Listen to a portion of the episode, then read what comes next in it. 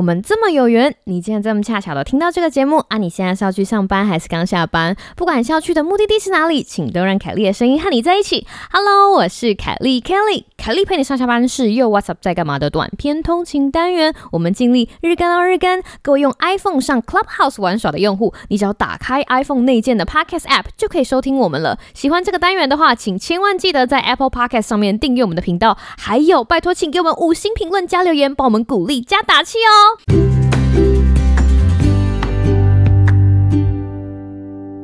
Hello， 各位听众朋友，大家好啊！我是凯莉。那个，为什么今天会有凯莉陪你上下班呢？是因为我想到啊，要礼拜五了，对不对？好不容易撑完这个开工之后很辛苦的礼拜，一定要来跟大家讲一声星期五快乐啦！那希望你今天接受到了凯莉跟你讲的星期五快乐之后呢，能够呃开心的过完礼拜五，然后心情放松愉悦的准备享受即将到来的周末。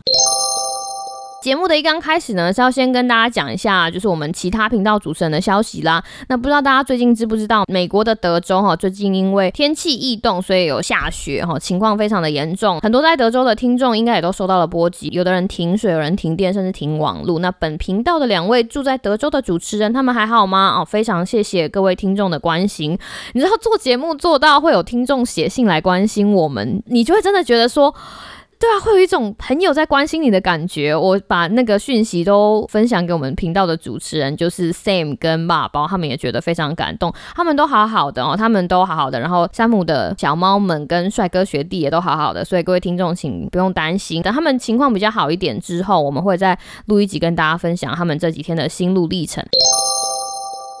既然今天是礼拜五嘛，我礼拜五都不会讲一些硬的东西，我想想要跟大家来分享一下我们家的狗阿波一件小小的事情，要跟新听众讲一下。如果你不知道的话，阿波是我的狗，它是一只米格鲁的米克斯。那事情是这个样子的，就是在过年之前，我们就想说要来把一个一直没有完成的、呃、D I Y 计划把它做起来。那是什么样子的 D I Y 计划呢？我们之前搬家嘛，然后就有一床旧的床垫，你可以想象就是铺在你原本的那种木板床上面加厚，让你的背舒服一点点的那种记忆海绵垫，不便宜哈，不便宜，所以那就是为什么我还没有把它丢掉的原因。我记得那个时候我在整理东西的时候，我就把那个加高的记忆海绵垫放在地上，然后把它对折。那个时候阳光洒下来，刚刚好洒到那个海绵垫上，然后我的小狗阿波就很开心，就屁颠屁颠就爬上去，躺在上面晒太阳。之后呢，他就不走了，他就觉得说这个东西是我的了，所以一连几天他都睡在那里，因为他喜欢嘛，他看起来这真的。躺在上面晒太阳非常的爽，然后我们就想说 OK， 那表示你很喜欢这个东西，我们就先不要丢，所以我们就让它拥有这块海绵垫。但是你知道吗，床垫有两种，有一种是它外面会有一个棉布套的，然后会有那种拉链可以把海绵装在里面，可是我这块没有，所以等于说它是一块赤裸裸的记忆海绵在外面，所以有的时候会有一些棉絮啊。我跟娃娃与我老公吼，我们就觉得说哎，在过年前应该要来弄一个 D I Y 的计划，把这个放在外面的海绵海绵垫转变成另外一种形式，然后让阿波在白天想要享受太阳的时候也可以使用到它。我们说有的人非常有那种 D I Y 魂，他们可以做很多东西，那我们要掂掂自己的斤两，知道自己不是那个路数的，所以我就找了一个非常简单的 D I Y。 我找到的 D I Y 呢，是一个像蓝骨头，就那种圆圆的沙发，有人在卖蓝骨头的那个套子，还有蓝骨头的里面的那个填充物。那我买到的这个呢，它是两用，两用的意思是什么呢？它的外装其实看起来就像一个很大的布袋子，然后它有一个拉链，这个拉链拉开之后里面就可以装一些蓝骨头的填充物。如果你买那种外面已经卖好的话，它还有另外一个功能，就是让妈妈来收纳小朋友的棉布娃娃，因为有一些小朋友会有很多那种棉布娃娃，然后到最后就会散乱家里，就是到处都是，所以这个厂商呢就发明了这个东西。那这个东西刚刚好符合我们的需要，我们就买了一个布套，然后就是这个蓝骨头的大布套，然后打算把我们原本旧的记忆床垫撕成一块一块，当成里面的填充物，就放到这个蓝骨头的大布套里面，帮它做一个新的狗床，它就可以躺在这个狗床上面晒太阳。我们的计划就是原定要在过年前完成，所以那天当这个袋子来的时候，我一下班就开始把床垫从一大块剪成一条一条，然后再掰成一块一块，就先弄成条再编成一块。然后这件事情让站在一旁的阿波看到的时候，他反应其实非常的大。他一刚开始看我着手在撕他的床垫的时候，其实就已经非常紧张了，整个狗身就趴在我的床垫上面，试图想要阻止我破坏那个床垫。然后那个时候我就好声好气的跟他讲说，阿波啊，妈妈要把这个床垫呢变成你的新狗床的填充材料哦。好声好气的跟他讲说，不用担心不用担心，一边跟他讲一边把他推推推所以他到最后就挤挤挤，虽然他好像知道这件事情不会对他的床有所损害，但是他一边看着我在撕那个东西，脸上还是露出了非常惊恐的表情，尤其是看着我打开那个蓝骨头外带的那个拉链，然后把填充物装到那个袋子里面做填充的时候，他那个表情非常的惊恐，像是在告诉我说，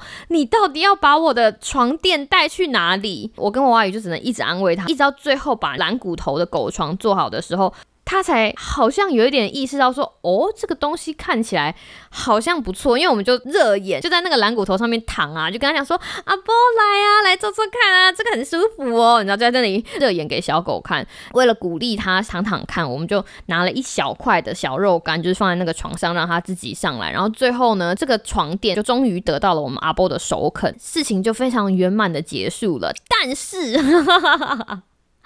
但是呢，隔天啊，我就发现他在躺下来的时候有一点 K K， 你知道，就有点卡卡的。我其实一刚开始不知道为什么会这个样子，我后来了解了情况之后才发现啊，因为我把里面的那个海绵块撕得太大块了。因为前一天的晚上，阿波盯着我撕海绵块的眼神盯得很凄厉，所以我那个时候没有想太多，就觉得好吧，反正我就把它撕成一块一块，赶快把它塞进去就好了。可是呢，我却忘记了躺起来的触感，那个填充物质啊，如果越细的话，表示说它里面的棱棱角角就不会这么多，躺起来就会很舒服。我那个时候就在心里默默的发誓说，好吧，那等我今天下班之后，我要来把里面的填充物再弄小块一点。当我把手碰到阿波的狗床的时候，阿波整只狗都警醒了起来，他就很认真的看着我。然后他那个时候做了一件事情，他就走走走走走上来，然后把他的下巴靠在那个狗床上，像是在告诉我说不要动我的狗床。然后整只狗大概前半身都趴上来了。我那时候想说他可能很疑惑我又要对他的狗床做什么，因为毕竟他们相处一天了又有感情。就很有趣的事情是，我把它搬到客厅之后呢，我想说啊，那先去倒杯水再来工作。我去倒完水回来之后，嗯，发现我们阿波已经躺在狗床上了，然后用一个非常无辜的表情跟我无声的抗议说，妈妈不要动我的床。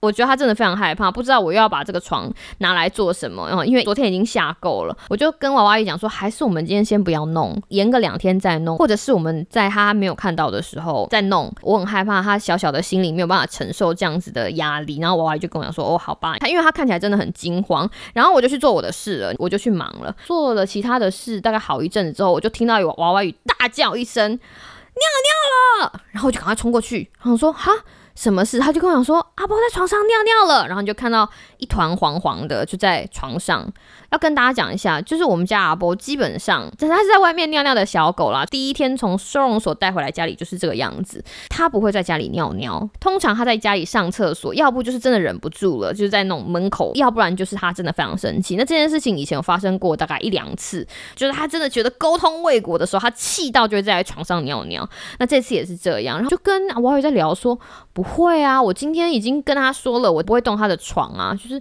他怎么会气到要尿尿？只是把他的狗床从房间拉到客厅，这件事情不足以让他这么生气吧？自言自语弄到一半的时候，娃娃鱼突然出声了，他就说，啊，这个很不好意思啦，是我。然后我就说，哈，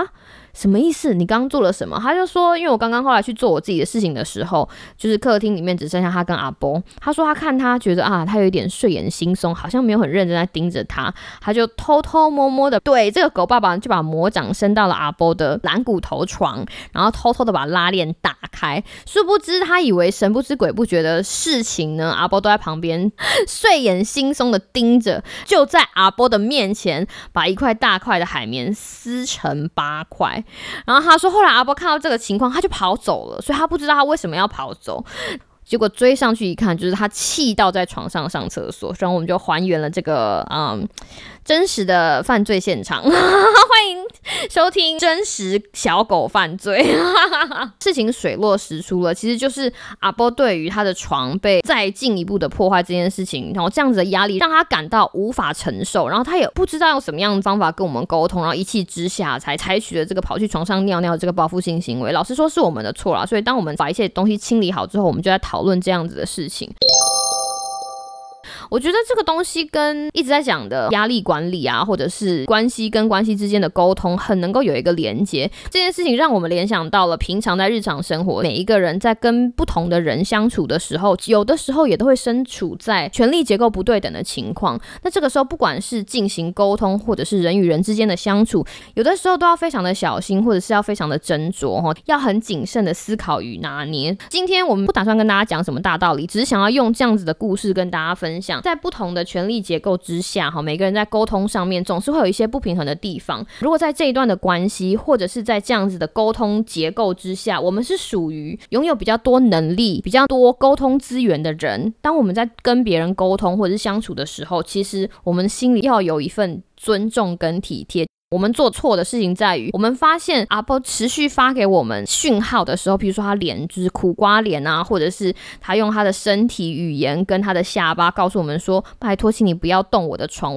我们没有办法理解到说他发出这样的讯息的时候，那个时候的心意有多强烈，而是觉得说他没有关系啊，我们弄一下，反正是为你好嘛，我们弄完就还给你了。所以这件事情其实就是我们必须要思考的事情。当你在面对那些在沟通能力或者沟通资源都没有你充足的人，好比说、呃、公司的新人、新的学弟学妹，没有办法有很多词汇可以把事情讲述清楚的小孩，如果手上握有话语权，我们就要为别人多付出一点努力。相反的，如果我们在这样子的情况之下，我们是属于比较弱势的那一方，没有话语权的那一方，或者是呃沟通能力以及资源都没有这么充足的那一方，我们难道就坐以待毙吗？不行、哦、那我们难道就跑去人家家床上就是尿一泡尿吗？也不行。阿波做的方法是比较过激，但是这是他能够想到的最好的方法。但是我们能够做的其实就是懂得表达，勇于表达，甚至要勇于拒绝，就是说不，或者是逃开也可以。俗话说得好嘛，我惹不起，我总逃得起吧。对了，你一定会心里想说，那那些沟通上面不懂得尊重的又不懂得体贴的人那怎么办呢？那些不懂得尊重怎么写的，或者是三不五时还臂吧的那种，说不听的就算了。真的，因为不沟通也是一种沟通，每个人的人生都只有一次，真的不要为了那些不值得的人事物浪费了你美好的时间跟体验美好世界的机会。好啦，这就是今天想要跟大家分享的事情。我是凯莉，希望你有个美好的今天跟明天，还有美好的周末。那我们就下次再见咯，拜拜。